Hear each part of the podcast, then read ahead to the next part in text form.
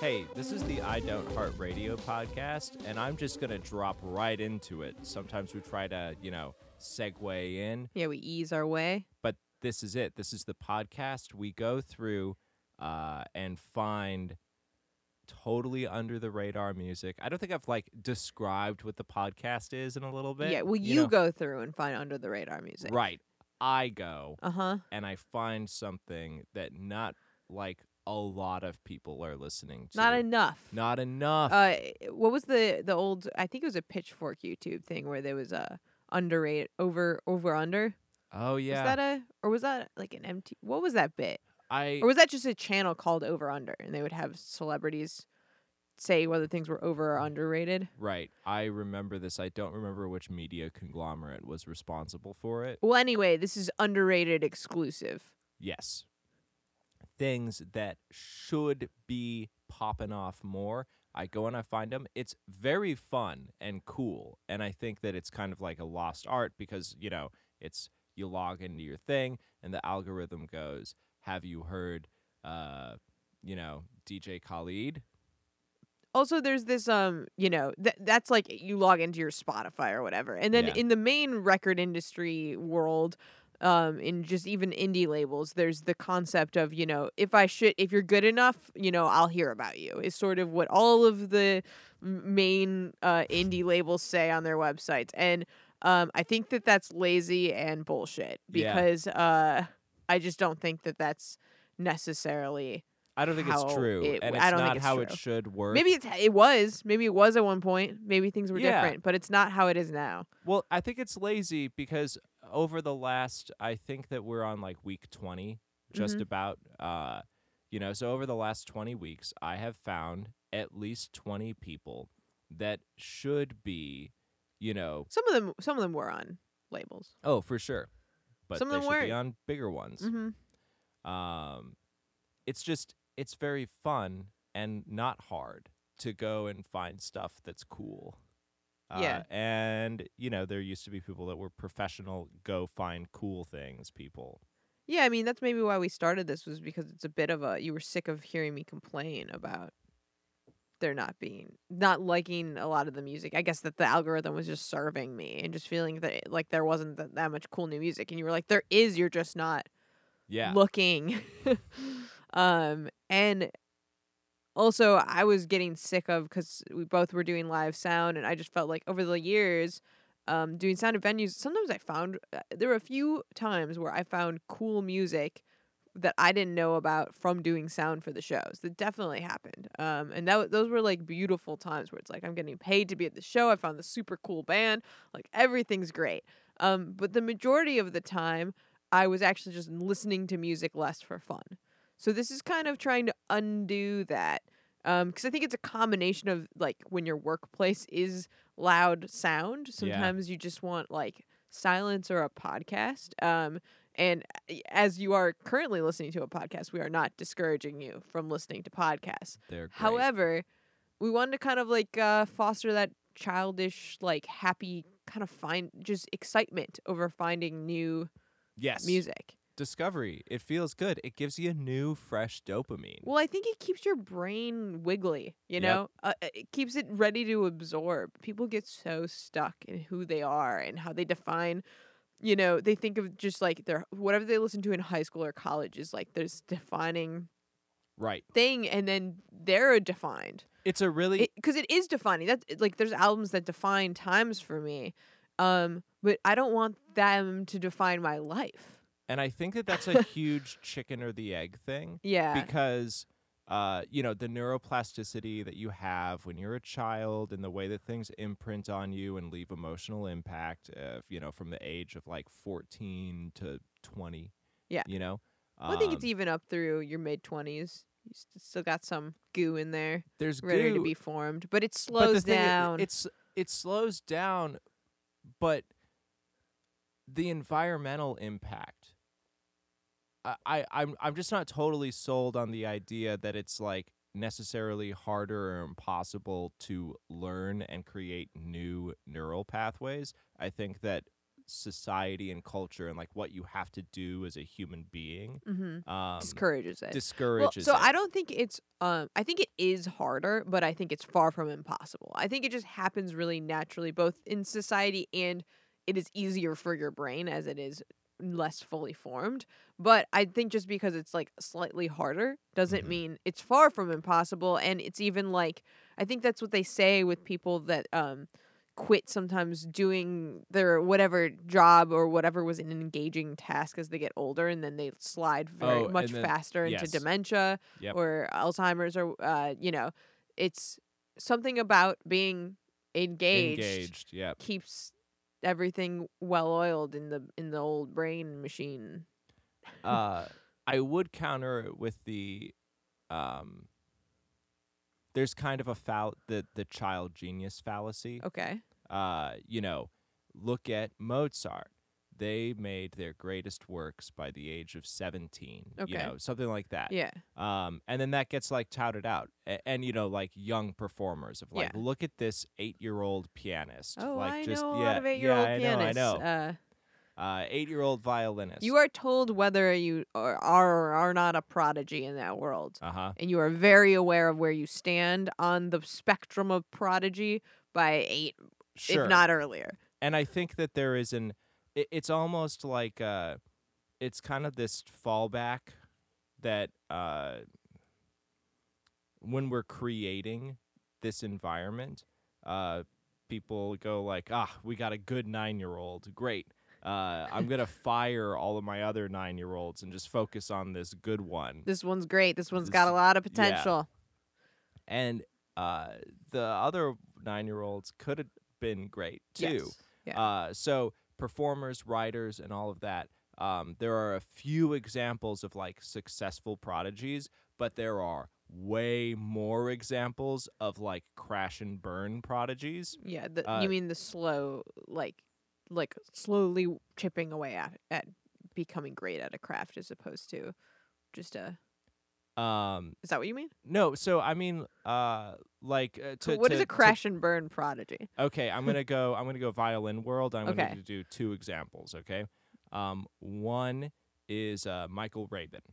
Okay, Mm-hmm. super super good at like age 12 uh like super good Yeah. you know like incredible and then um at like age 17 had a nervous breakdown Yeah. where they felt like they you know like lost it because there's something uh like this is like pretty common when you when you like preternaturally just like gravitate towards something at like age 5 Yeah. Yeah. you're not actually learning fundamentals and like how to sustain a career within Mhm. it and how to um like retain the mechanical skill that you need as you enter into an adult body Uh huh. so michael rabin falls apart at like age 17 Well, I Uh, also think there's something to being so good so early that you feel like you have to be getting better and better, and then I think that that pressure, I- because i mean there's the emotional thing but i'm gonna i'm gonna serve up a second violinist okay, serve. So uh, Michael Rabin crashes and burns, loses everything, dies. Um, Actually, dies. dies, yeah, in a bathtub. What? Yep. Uh, sad. Very, so very sad. sad. Very sad. okay. Um, Yehudi Menuhin, uh, incredible at age ten, um, and really defined like they're ten and they're defining what it is to be a performer uh huh. has the same thing nervous breakdown at 17 uh, uh, or you know 17 and 19 uh, feels like they have lost all of their mechanical ability spends 20 years not giving up and essentially relearns the instrument Yeah. and then defines in an, another uh, way of thinking and learning and pedagogy. Um, and in his writings, his argument is that he didn't actually learn the instrument.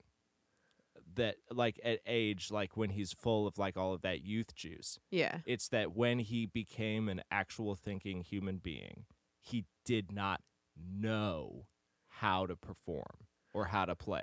So what was happening with the when he uh, did you call it youth juice there? Yeah. When he was full of youth juice, what was going on?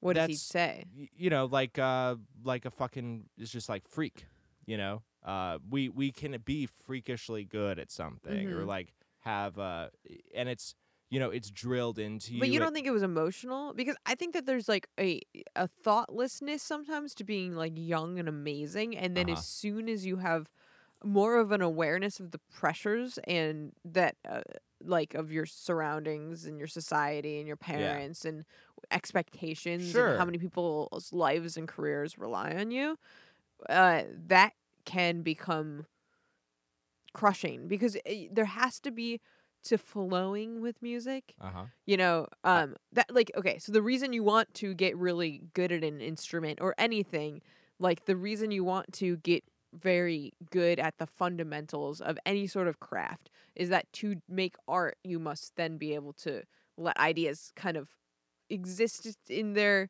um non real forms and then they can flow Mm-hmm. through you through the body into reality you Yeah. know and if you aren't if you don't the less you know about um how to create the sounds that are in your head the, le- the less it, it just is harder to let them come out you know there's blockages on the Mhm. way Uh, um I'm not denying the existence of like an emotional block, uh-huh. like for sure, but I'm just I'm also saying that in like the case of Menuhin, his argument he was felt like that he didn't know he that. didn't actually learn. uh-huh Like that was his fundamental and then through a process of relearning the instrument and relearning how to like hold his body and all of these things yeah that weren't actually taught to him. I mean that very well could be because I mean that's a huge part of my my I mean my mom gets a lot of very very talented young prodigy esque piano students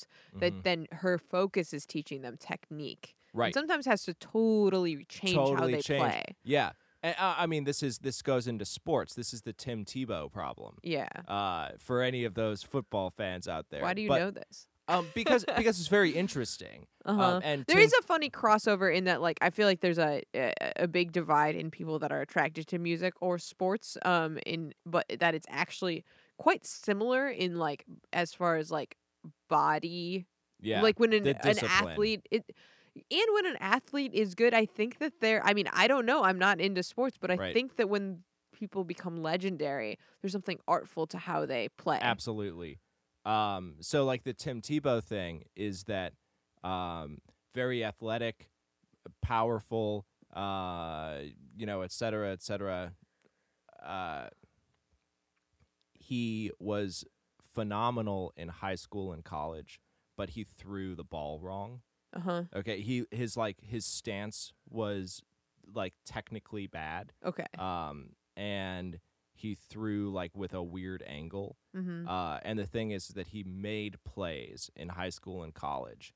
Uh, but then when he got drafted into the NFL, um, every single coach and like uh, you know trainer was like, you have to fix how you throw uh, because it's not it's not going to work. Yeah. E- like the way Yeah, that and I think you're there's working one with thing- receivers that are used to like catching a ball in a certain way. Mhm. You're not going to make plays. You're not going to connect. And he insisted. He was like, "No, This works God for has me. blessed me with my Oh. magic arm. Right. He's also a huge dickhead. Uh-huh. Uh, but like God gave me a magic arm, and I don't have to adjust my play style. yeah. Yeah. Uh, and he didn't, and he crashed and burned.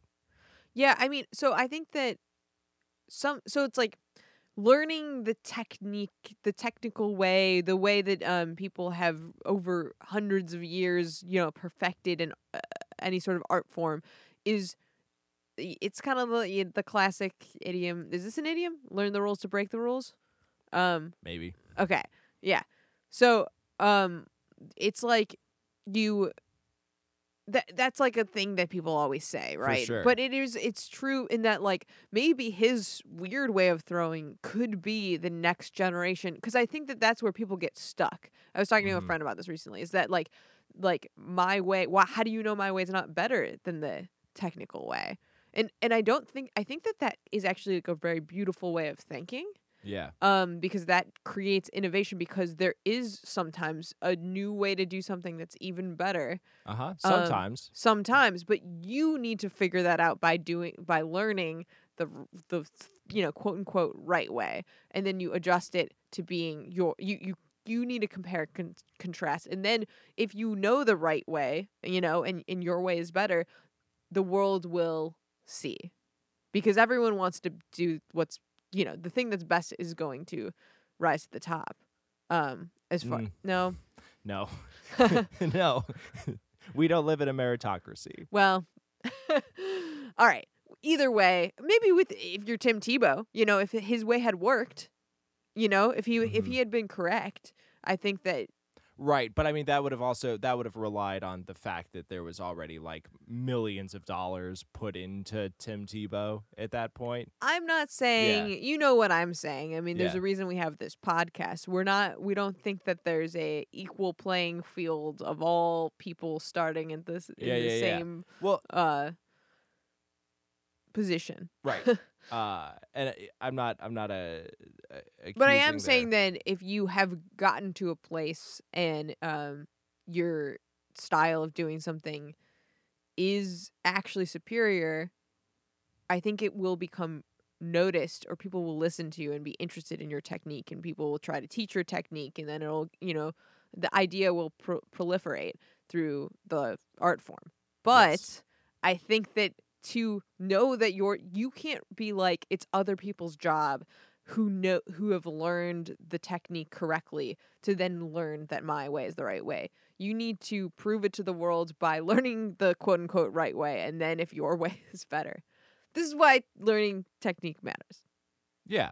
Uh, Uh, how which do is we to say, get okay. here? So the thing is that I, I- I think that we're still we're very very capable of producing uh, new work and great work and learning new things and listening to new music. And I think that our Oh, that's our, how we got our here. internal flexibility is greater than we believe it to be. Uh, so like you know that those are some examples of like okay prodigies and all of that but then there are also like composers that wrote their greatest work at the age of like 55 you know for Mhm. every mozart there's a beethoven Right. Yeah. And I mean, it's a less.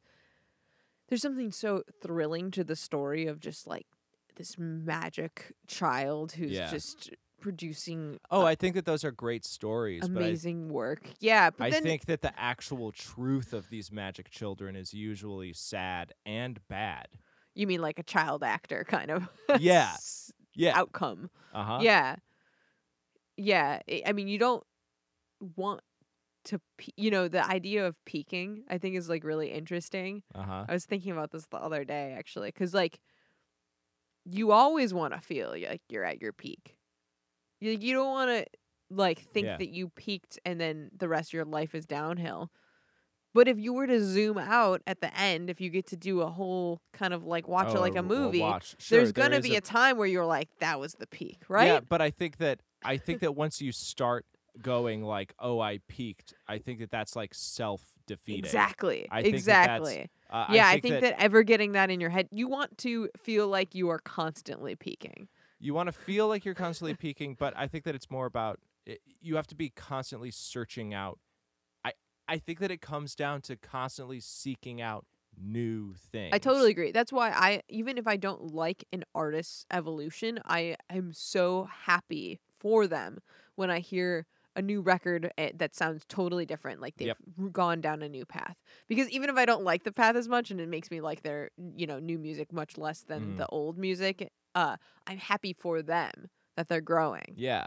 and changing. I, I mean, I also think I- so. I mean, this also points to like kind of like a uh, American like binary like way of thinking of when you go like, oh, this is the peak, you know, Uh-huh. like this this is the valley, this is the peak. Right. These are the only two things. Uh-huh. Uh, but when when the when the mindset of it is, oh, we're just going and doing something different instead of like good bad one star ten stars yeah. like approaching like living life and experiencing it through that way of thinking uh i think is better.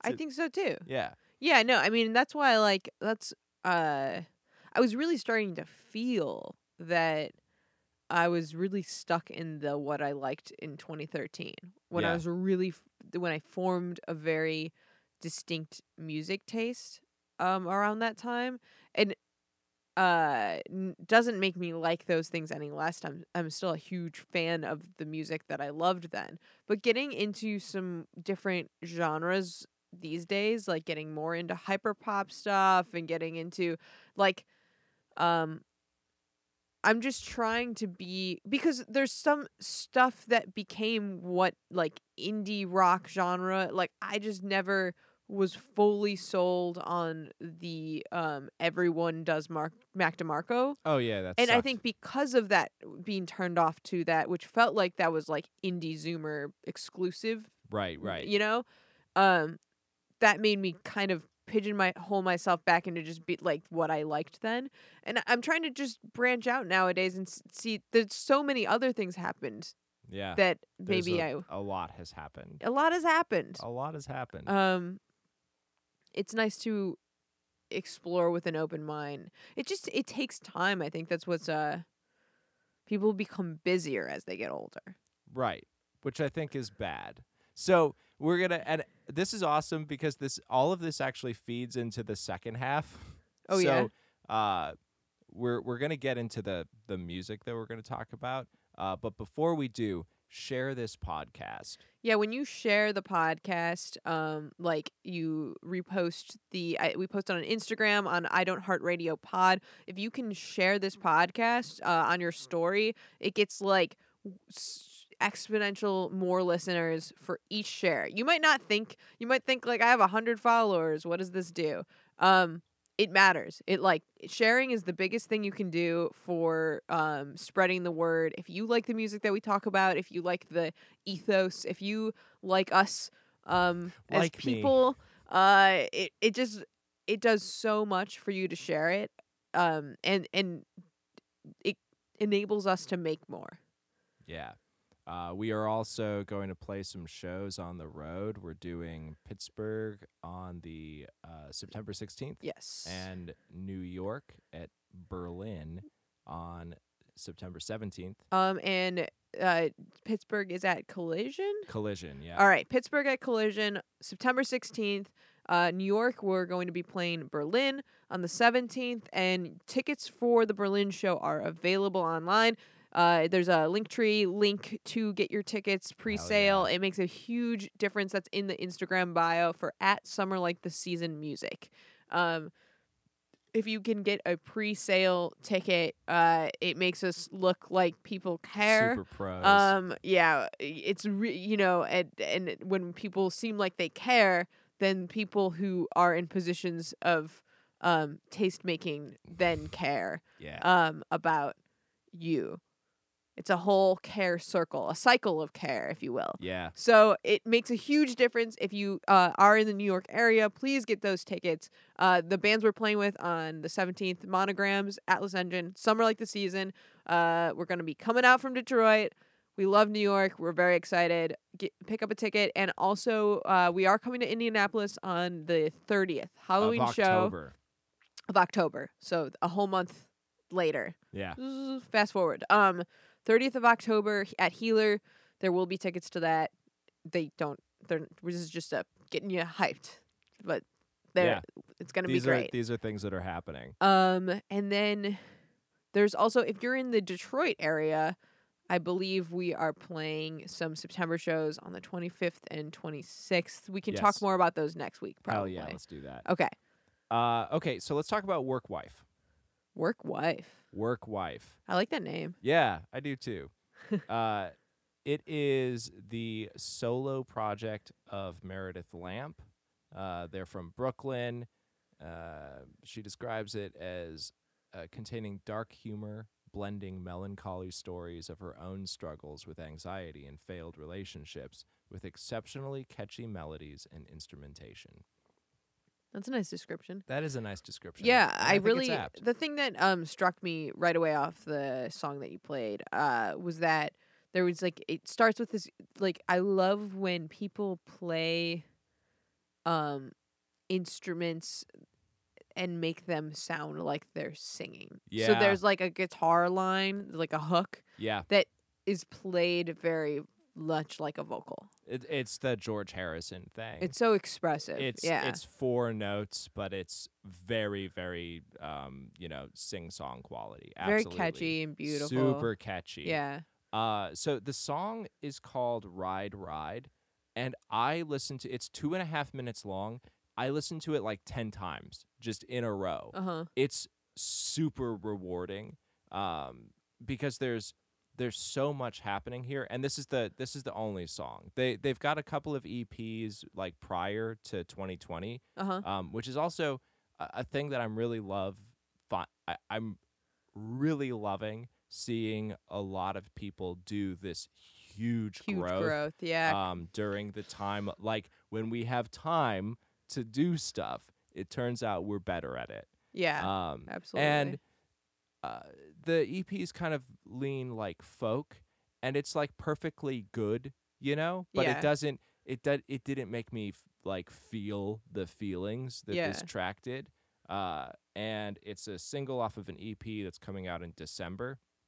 This is I, I'm recommending this based off of this one track because it's incredible, and I think that it's gonna it should blow the fuck up. I think it's a really cool use of auto tune Yes. vocals. I think that I'm finding more and more bands doing uh, what I would consider more creative auto tune, kind of just like p- popping the, it in in moments Mhm. and um, kind of giving this like, uh, is it or isn't it? Where you're like, is it auto tune? Then Well- it, it then intentionally kind of like r pulling back the curtain for a second, being like, yes, I'm auto tuning, and but but in the- a what's really fun on this is Yeah. if you like listen really deeply it's blended with a non-tuned vocal Yeah, and Eh, no, that's that totally what's makes, giving it yeah. that effect uh huh. um and and it's sometimes like one is more One pushes forward than forward the other or back. Yeah, and that's it's- what it feels like. uh, w- which is to say that the the sense of depth on this is incredible. And every single time you listen to it, you're gonna find a new piece of thing, like a new musical blob, like Uh-huh. just in the background, off to the sides. They are doing um, real, uh, real big dick energy on the mix here Yeah, because uh, I think that eh, I think that it is very like small energy to to do the like everything to the front of the mix, everything like really really really like pushed forward because it robs us of the the, the enjoyment of finding new things. yeah. and The also- rewatch. the rewatch. I love the rewatch. And so so much of like modern mixing templates are just like w- we got to shove the shit to the front cuz we got to keep them, you know, keep them in their seats. Uh I but- actually think that's why people like Taylor Swift. I think there's a lot of sound design on those songs. oh yeah, for sure. That there's there's um kind of like uh, there's the pop push. I mean, I'm not a huge Taylor Swift fan myself, Uh-huh. but I think that that's why there's a big crossover of like uh artsy music people also liking Taylor Swift. Because I there's like there was a one album that ha- came out over the last few years that everyone right. told me to listen right. to. I listened to it. I, I felt nothing, but yeah. I think the reason that it hooks beyond just people that like popular music is because there is there's a lot of depth to the mix in the in the sound design um, that on re- re-listen new things can pop out. Yeah, Yeah. Tay Tay's got that big energy. so, uh, Ride Ride, it has so many things like pushed to the back that are really interesting. There's um, like these different rhythm hooks on the guitar that are like way, way back there. And it's really fucking cool. Um, and in between verses, there are like these cool vocal freezes Uh-huh. that just they're just way way back and i just feel so drawn into this every time and it's super dynamic yeah. like drums come in really huge versus small big small front back it's really it's doing a lot Uh what's the song called again? ride ride Okay. Okay. yeah Ride Ride. ride ride by work wife Yeah. and that's uh that's the track Yeah. Yeah, I'm I'm ready to hear more. I'm definitely gonna check this EP out when it comes. It's an Yeah. EP, not an album. It's an EP. I think it's six tracks. Uh, comes out in December. I pre-ordered it. Like I Nice. just I just hopped on it. I want to get it the mo- I'm very very interested in what the rest of this is. yeah, Um, uh, which is so this is pretty. Uh, you know, work wife is kind of coming out of nowhere. Uh, and that's what I think is fun about this show. There's no, you know, there's no press for work wife. There's no lore. tell us your lore, work wife. tell us some lore. We'll uh we'll update everybody with lore Yeah. if you want to. Oh, we have one other update. Sorry to. uh, I think Oh, yeah. that I, I think we said it and then we didn't record on, and then we didn't say it on re-record, Oh, and that was that old fires copy. Did we say it on re-record? I don't I think don't we did. Oh, remember. Old Fire's copy was written by some very talented writer at their label, uh, not by themselves. not by themselves. But Correction. so just a corner. correction. correction. Um, the, I, it was we all he agrees. Very good writer. We don't know the writer's name still, so it's not right, but they're but- good. shout out whoever wrote for that label's uh They're copy. their It's copy. incredible. good job Yeah. yeah. So this song is very good, and everyone should listen to it. It's two. It's two minutes. It's two and a half minutes. You can listen to it over and over. Get it like crammed into your brain. And I do appreciate. I appreciate the. Um, if if we're gonna do like for fans of yeah uh, Imogen Heap. oh is yeah kind- that's totally where I'm. that's where you're Yeah. yeah yeah, I I not enough uh, Imogen Heap I feel like i- so amazing Yep. and was sort of on the forefront of people's minds for a while and then I think is kind of what is she doing now what is she doing these days I mean, good albums. she's still doing good albums Still doing right, good that's on me. albums. Yeah. Uh, sorry Imogen Heap Yeah, l- love Imogen Heap, but I, I think that there is a better parallel universe where Imogen became like a giant star. yeah Uh, and that is the that's the universe that I'm trying to tunnel into. Yeah, we're think it's we're got- trying to tunnel there with this podcast, Trying. We're digging through the multiverse. eating that chapstick, Uh, so let's uh everything bagels galore. let's push into the second half. All right, part two. part two, which is technically part three, and we're gonna w- we very naturally I didn't try to do this. We're just we- so We we're kind of just, we're just mind melding. uh-huh. Uh, but there are some themes from Yeah. part one Mhm. that are gonna uh, be reworked into here. okay. So we're talking about work wife. Yeah. So I couldn't help but think of the most famous work wife uh, depiction in media: And who would that be? Jim and Pam. Oh yeah. Well, but became real wife. Did become real wife, Work wife to real ri- wife. which I think is problematic. oh yeah. Oh, so my well, I think that m- the the phrase because I've heard people say uh huh work wife in all seriousness in front of their uh huh yeah yeah, yeah yeah Partner. yeah and I would be so Upset. offended. yeah yeah Wouldn't yeah. I mean, I've never had a normal enough job to have, to have a work, a work wife. right? I've just But I had guess like it's what- my fellow sufferers.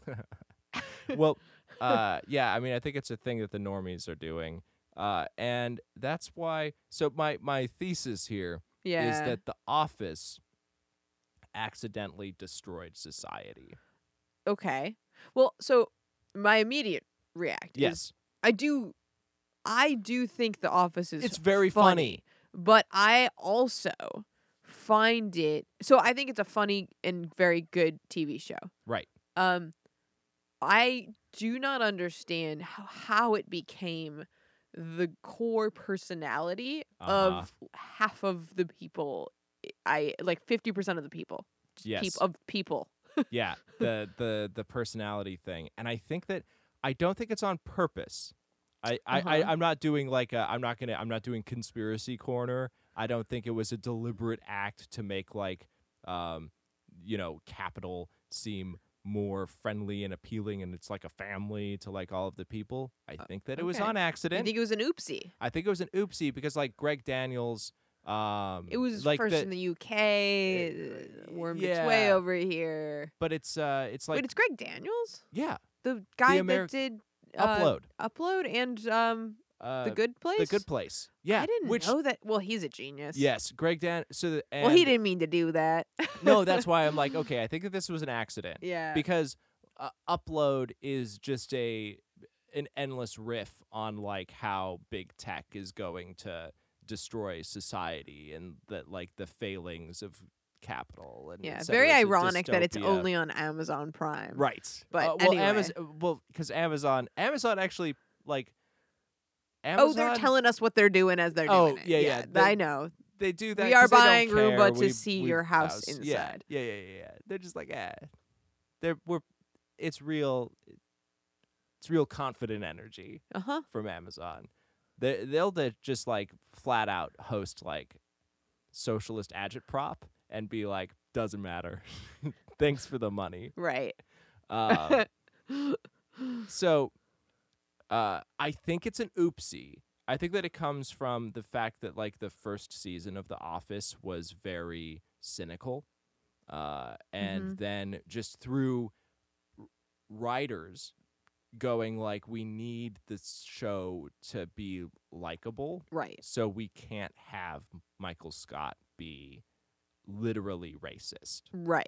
Right. That's uh, we have we to have to so- make we him have to- lovable. we have to make him lovable yeah. but then the accidental like whoopsie uh-huh. of doing it is that you've created this uh this kind of mythos of um my my office family is Uh-huh. just another family yeah. like look at how michael scott actually loves his children Well, and I think a lot of people work for lovable idiot bosses that Yeah. are bad. I mean, we have. You and I have worked for a lovable idiot boss, man. It, Uh-huh. yeah. it was part of when we bonded and became close friends. And Right. so to that, we did, ha- you know, there was a work family aesthetic and this is doing live sound Right. um, and we would bring sound systems to various events um all everything from step shows to Lil Dicky show to uh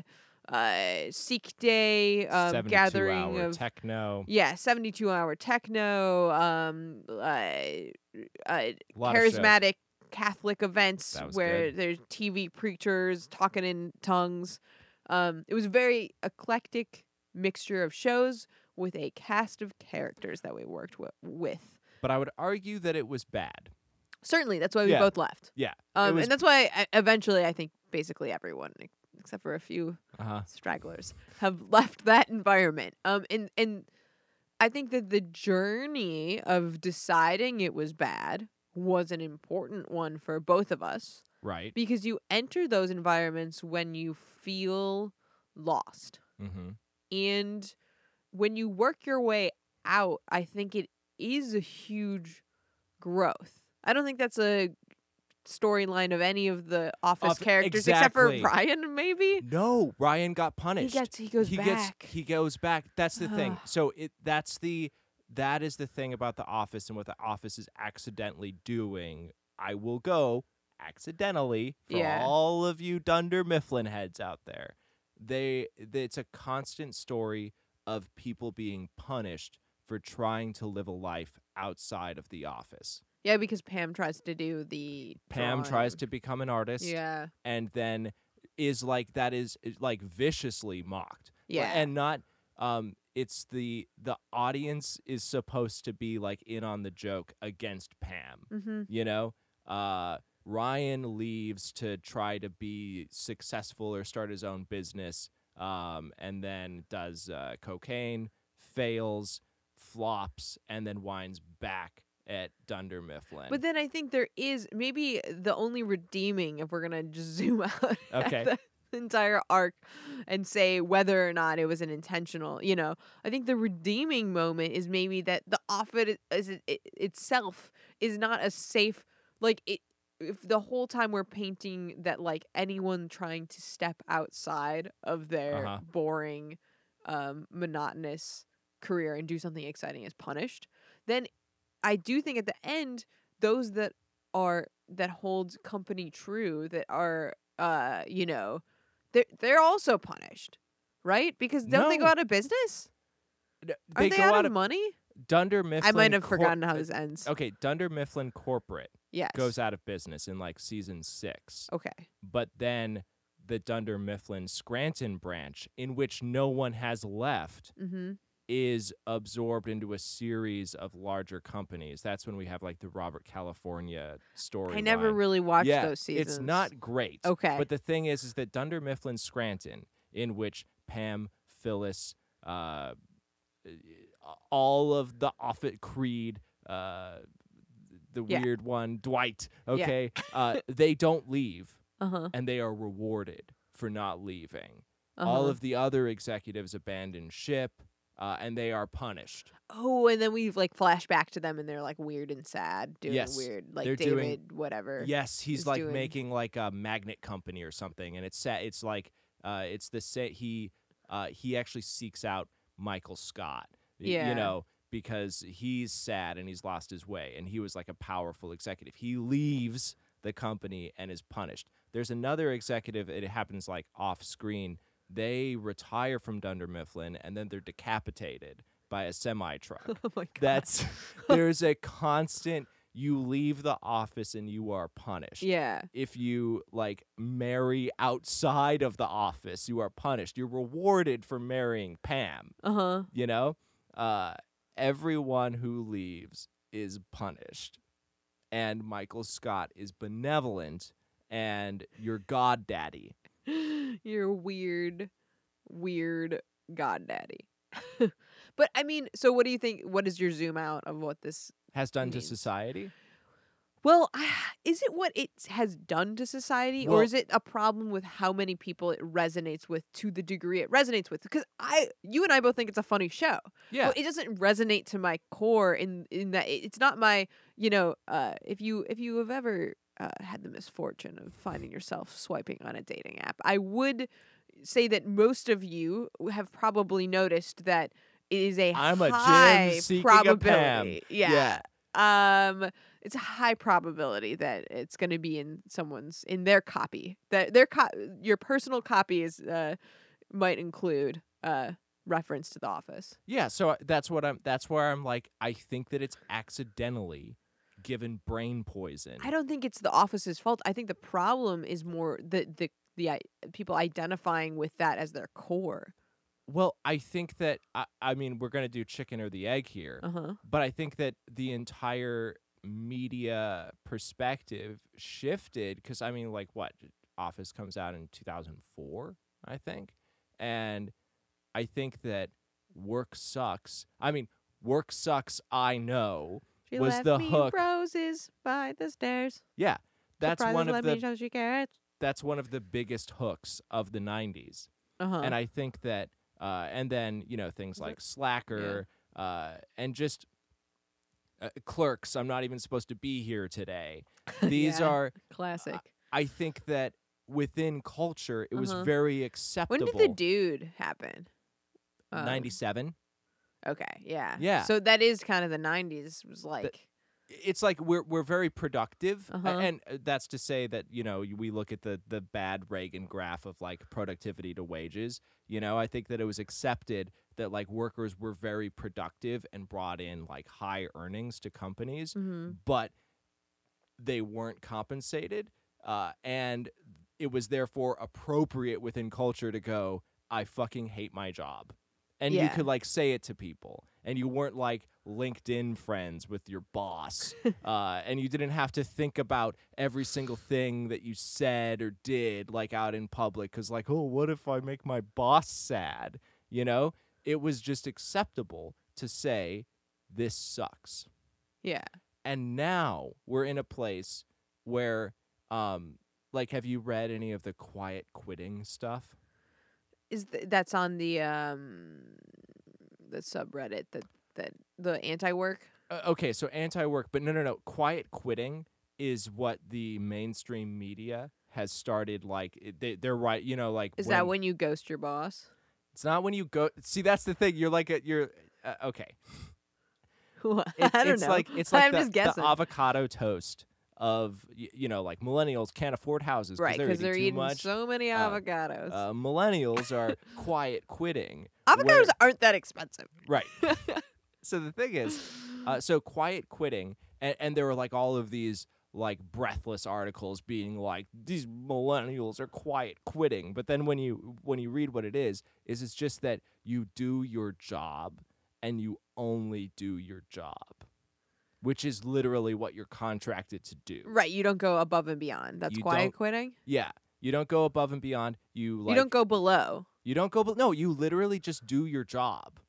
How is that quiet quitting? Because you're not trying hard enough. Why aren't you committing to your Michael Scott daddy? Right, yeah. I mean, Wha- people. oh, You're, you're abandoning your family. Uh huh. Yeah, you know, this is a moral panic. Right. You're, uh, you're not, I mean, you're not not doing your job, but you're not putting in 110%. You're There's a not hundred. wearing, I I mean, You're not you're- wearing enough flair. you're not wearing enough was that going to flair. be? Were you going That's- office yeah, space? Yeah, yeah, yeah. Again, work sucks. You know, Uh-huh. that's was the- that nineties? that's 90s. Wow. Okay, there is Yeah. a fundamental shift in workplace attitudes, and I think that I mean, I think that media is informed by society, but also society is informed by media. And is this all the office's fault? Maybe it's I- just uh-huh. it's ju- it's a huge shift in five years. and you're putting you it know- all on Greg Daniels. I'm putting it. Come on, look at accident- his follow-ups. I, Look at I it. think that I think that those are apology tours. yeah, you I think, think- the good place and I Uh, think I think that Upload? upload is an apology for making the office. yeah, and making like a fascist capitalist bootlicking shithole like on accident because it was just like it was just funny it was Uh-huh. a funny show and funny characters but then when you're when you're like you're going to work and you're like that's a dwight that's uh that's my uh michael that's mean, my jim so I that's think my there's Pam. a mix. You're you're like you're you're just like disassociating from what it is to be a human being. well, uh, okay, I, I I don't know. I think that there's like showing the lovability of a group of misfits that are, y- you know, have this bond that they form over time with people that you maybe wouldn't have liked otherwise or known otherwise. There's there's beauty in that. That's why the show is funny. That's that is the core of what is cute about the show. Um however, I think that the thing people identify so they hard made with Mm. Andy the boss. I stopped. I don't think I Yeah, saw that. They made Andy the boss why why? because he Tuna? stayed. They he stayed and he was rewarded. And he was made to be the protagonist and lovable. Did he get Aaron? Yes. No. No, that's just unrealistic. Uh-huh. They just ran out of ideas. No, he was rewarded. It's Uh-huh. like it's kind of incelly, like in a way. Like this is just a series of men just like constantly trying and pressuring and being like, I deserve my work wife. And then they're rewarded. Yeah. Well, I mean, I do think with Which- Pam there's a, a reciprocal, but she was Oh, dating someone else. She was engaged to someone else, Yeah. and Jim gaslit her and Uh-huh. sabotaged a relationship. Right. It was actually bad. Yeah. It's actually bad. Uh huh. And again, because everyone is, we're just like, we're living in this reality where you have to stay in the office and you're punished for leaving the office. Yeah. And your only options are to fuck someone at the office. and it's not bad. It's not a problem. Don't go to HR. That's Toby. Toby sucks. Yeah. Right. He's only the one that is actually and again Toby is routinely punished for trying to leave or trying to make anything change within Yeah, the office. uh-huh. Uh Which is funny. it is fu- a- and again very funny, right. but was it horrible bad for society? I I mean, I tend to lean towards it is actually that the the horrible bad comes from outside of the TV show The Office and is more the the issue is that there's something going on in so many people's lives that it has become a core part of how they think about themselves is defining um their life around identifying with that show or characters in that show. And it's to the point where it is part of their bio and how they are looking for a, a life partner. Yes. It's very bad. Hmm. But uh, so it's just like what is the shift? I mean, I guess that there's um I mean the 2008 uh like economic catastrophe. Mm-hmm. So is it that we're I mean, I think so 9 11, we're all going to war, is a little bit. Got to do war productivity, you know? Right, right.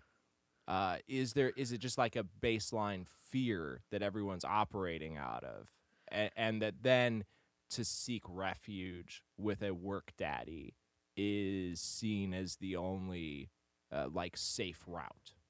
Well, I th- also think that work daddies have become more powerful. It, it it it was it's just harder to start your own thing, I believe, Yeah, today. I think it is harder to be a small business, to be an independent owner of a uh, uh you know, something outside of another company because if you are successful at all, people get swallowed up.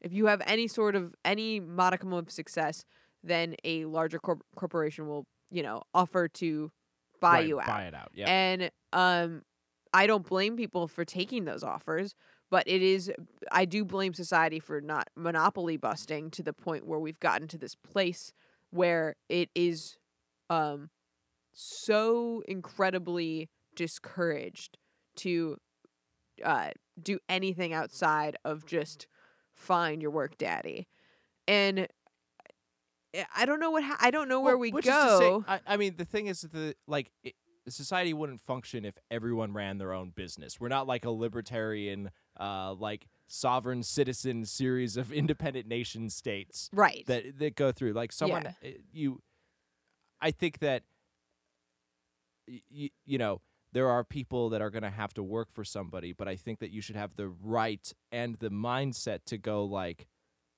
fuck you uh-huh. you know uh, this sucks i do not want to be here i think that it, it should be it should be socially appropriate to say that i do not like my job and i think that's what i do, that's what i i have a you know a problem with And there's nothing wrong That's with the then if relief someone valve. says "D- I don't like my job to say, well, are you striving to find a different job or change your job? Like, do you think that that's bad? Um, I think that sure you can find, but I think that the the reality of the situation is that uh, y- you know you could be in a position where you have to work a job that Of you course, don't like. of course. Yeah. Yeah, I mean, I think that the like we all want to go home should just be a given at all times. Yes, Even I if want, you like your job, like even if you like what you're doing, I Yeah. still like want to go home and understand if other people want to go home. Right, and I think that the the, the autonomy is what's being robbed because Mm-hmm. the the current like expectation and culture is okay, you're going home, but I might give you a call later. Yeah, and, do- or like, don't you miss it? Don't d- you mi- you? I want you to miss it when you're not here. don't you want to go to the work party? You know, like we we're gonna do work, but you know somewhere else. Yeah. Uh, it'll be everyone from work, And we'll just bond. somewhere else. Yeah. but don't you want to? hmm uh, and then you know then we get into like bo- like workplace bonding and then we're like right back into like fucking nexium retreats Like, right back to nexium Right. Yeah. I mean, I think that there is a reason that it that uh all- it goes this way. I think it's really effective to have a tight knit uh group of people as your employees. well yeah Because i mean I it's, a- think the it's closer they effective are- because well they're close but they're also not discussing their wages they're close Yeah. but they're not organizing against the boss Right, then they're it's a problem. close they're close but they're not Well, that's like so the person that we both worked for that was our Michael Scott in many many ways very similar. Uh-huh. Um and he uh would in just he wanted everyone to be very close and he would um encourage constantly spending time with each other. Uh-huh. Um, however, he would also seed whenever he had someone alone some sort of drama of saying someone said something about you, kind Uh-huh. of just to keep it that you didn't feel too close at any time. yeah, So so you the- felt close that this was your core group of people that you were going to spend m- the majority of your life with uh-huh. but that you also couldn't trust anyone fully. So if they said he did something bad, then maybe Maybe they, They are aren't- bad. yeah, yeah, maybe which they is like aren't. literally like a Michael Scott thing.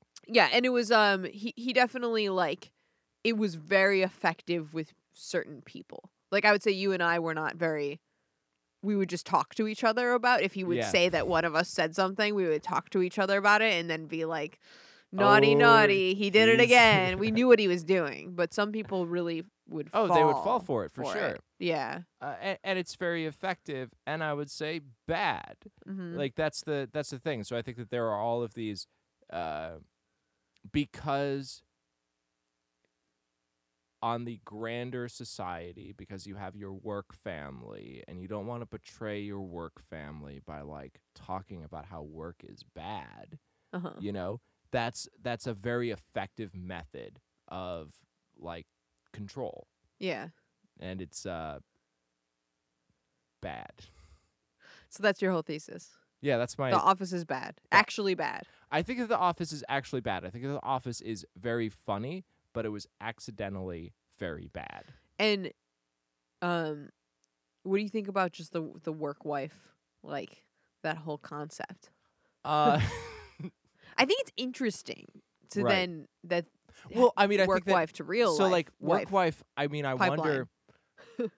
I don't think that work wife was really a thing in the like. When did that set- term start being said?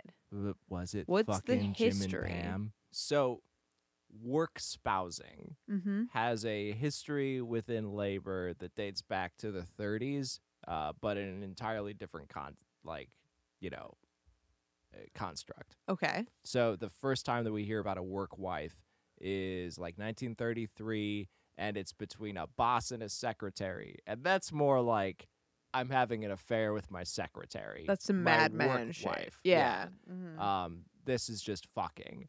Uh, where we see the platonic work, the work spouse, work husband, work wife, uh, is an article written by David Owen in 1987, in which okay. he's talking about like the social hierarchies within an office, um, and that you will have like a dependable platonic uh, partner, be it of opposite or same sex, that Yeah. functions as like a tight knit, uh, intimate uh, relate where like you know each other's secrets and shit Right. and a then you- duo. yeah, a duo.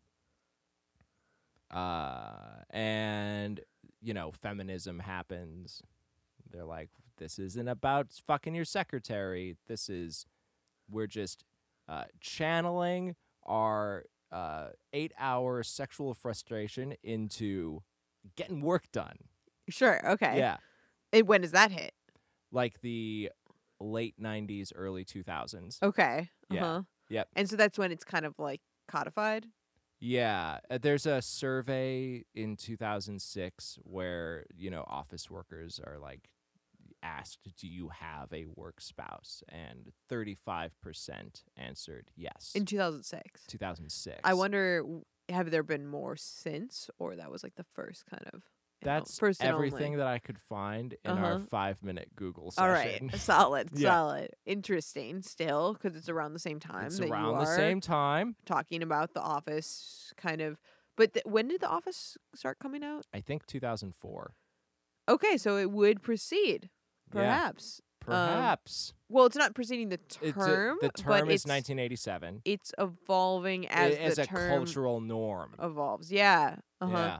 But I that's my question: is is it reacting to a phenomenon that uh, was experienced widely, and then then that is how then people Distilled. are just into Jim and Pam. distilled into Jim and Pam, and then people are identifying with it because it is their c- closest representation to themselves in pop culture. Yeah, I mean, I guess that I I kind of live from a art reflects life, reflects art Uh huh. s- cycle. Yes. I think that art comes from life experience, but that then through like the the lens of mass media that society will I, I think that society is changed by art and media. Yeah. I would certainly. Yeah. Yeah. Or y- you know, you can like Nudged. s- nudge. I think there's a trajectory that gets nudged, and that nudges do a lot in the grand scheme of yeah. A- a- things. Uh, But I think that in order for the nudge to happen, th- it has to come from an organic place. You know, Uh-huh. like uh, I don't. well, I think- don't know about that. I think people are always trying to artificially nudge culture. I think that people are trying to nudge culture, but I, I think that the core, I think that for it to be effective, I think that it has to like piggyback off of a like a legitimate human urge. I think that's a nice thought. I think that it for it to be effective, people need to identify with it. Is that what you mean?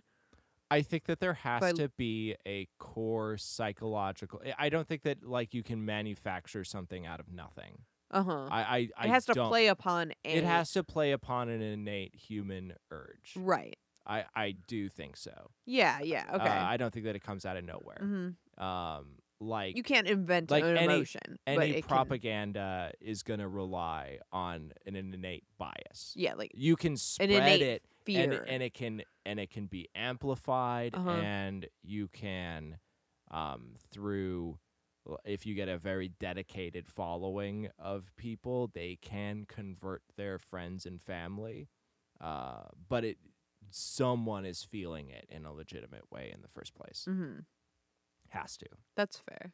yeah Okay. So, um, that's the evolution of work wife. I wonder if work wife was a work wife. If if our our subject of this episode. Oh, that'd be good. That'd be good lore. Uh huh. Uh, write in I don't heart radio pod at gmail.com. I'm a work wife. Let us know. Tell us your work wife stories. Um, do you identify with Pam? Are you a Jim? Are you a Todd? Is Todd a person? I just don't think that threw out there's a name. I Todd. think there is. I think Is he's there the. a Todd? I think he's the really wacky one that comes in occasionally. That's Creed. No, no, no, no, no. I think there's a Todd from another uh department or office and he comes in and he's like no one likes him when he comes around. Uh huh. Is there a Todd? Is there a Email Todd? us. um is there a band that we should know that we aren't talking about? What have we done? Have we missed a band that's putting out music that's really cool and their music is awesome and um we have not done an episode and you're waiting to hear our incredible insights about them by guessing things based on very little information on the internet um write us in uh i don't heart radio pod at gmail.com subject line todd Todd. Todd. Subject line Todd, please. Okay. Um please follow us on the social medias. There's a Instagram at I Don't Heart Radio Pod. I am at Summer Like the Season Music. I am at a ton of underscore mastering. All right. And uh, we'll see you next week. How could you be so blind?